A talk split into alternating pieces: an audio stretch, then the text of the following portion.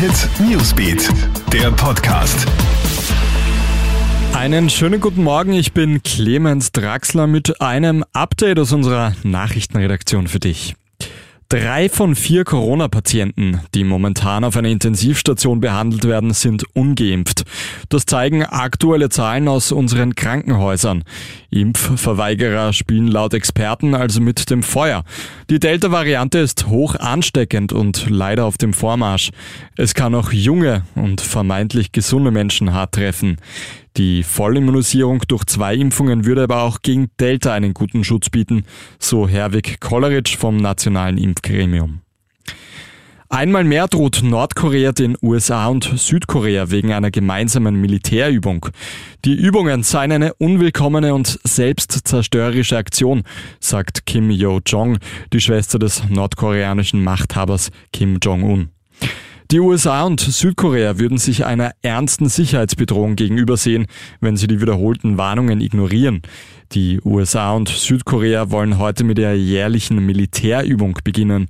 Die Manöver haben immer wieder zu Spannungen mit Nordkorea geführt. Wegen mehrerer Vorfälle mit Orcas hat Spanien ein Bootsverbot vor der Südküste verhängt. Boote kürzer als 15 Meter dürften sich dem Küstenabschnitt nicht mehr nähern. Seit März gibt es über 50 Vorfälle, in denen Schwertwale Segelschiffen gefährlich nahe gekommen sind. Vergangenes Jahr hat es ähnliche Angriffe gegeben. Ein Kapitän spricht von einer orchestrierten Attacke, in denen mehrere Orca-Wale über eine Stunde lang den Rumpf des Bootes gerammt haben. Expertinnen und Experten vermuten Stress der Tiere als Auslöser. Hunderte Pariser Fans haben gestern vergeblich am Flughafen auf Lionel Messi gewartet. Unter den PSG-Anhängern hat sich das Gerücht verbreitet, dass Messi bereits am Montag in der französischen Hauptstadt landen wird. Die Zeitung Le Parisien richtet sogar einen Messi-Live-Ticker ein.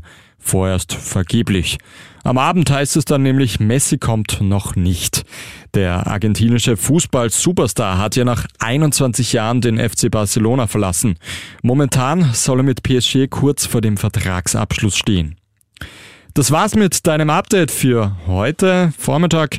Den nächsten Podcast, den gibt's dann wieder am Abend. Einen schönen Tag. Krone Hit Newsbeat, der Podcast.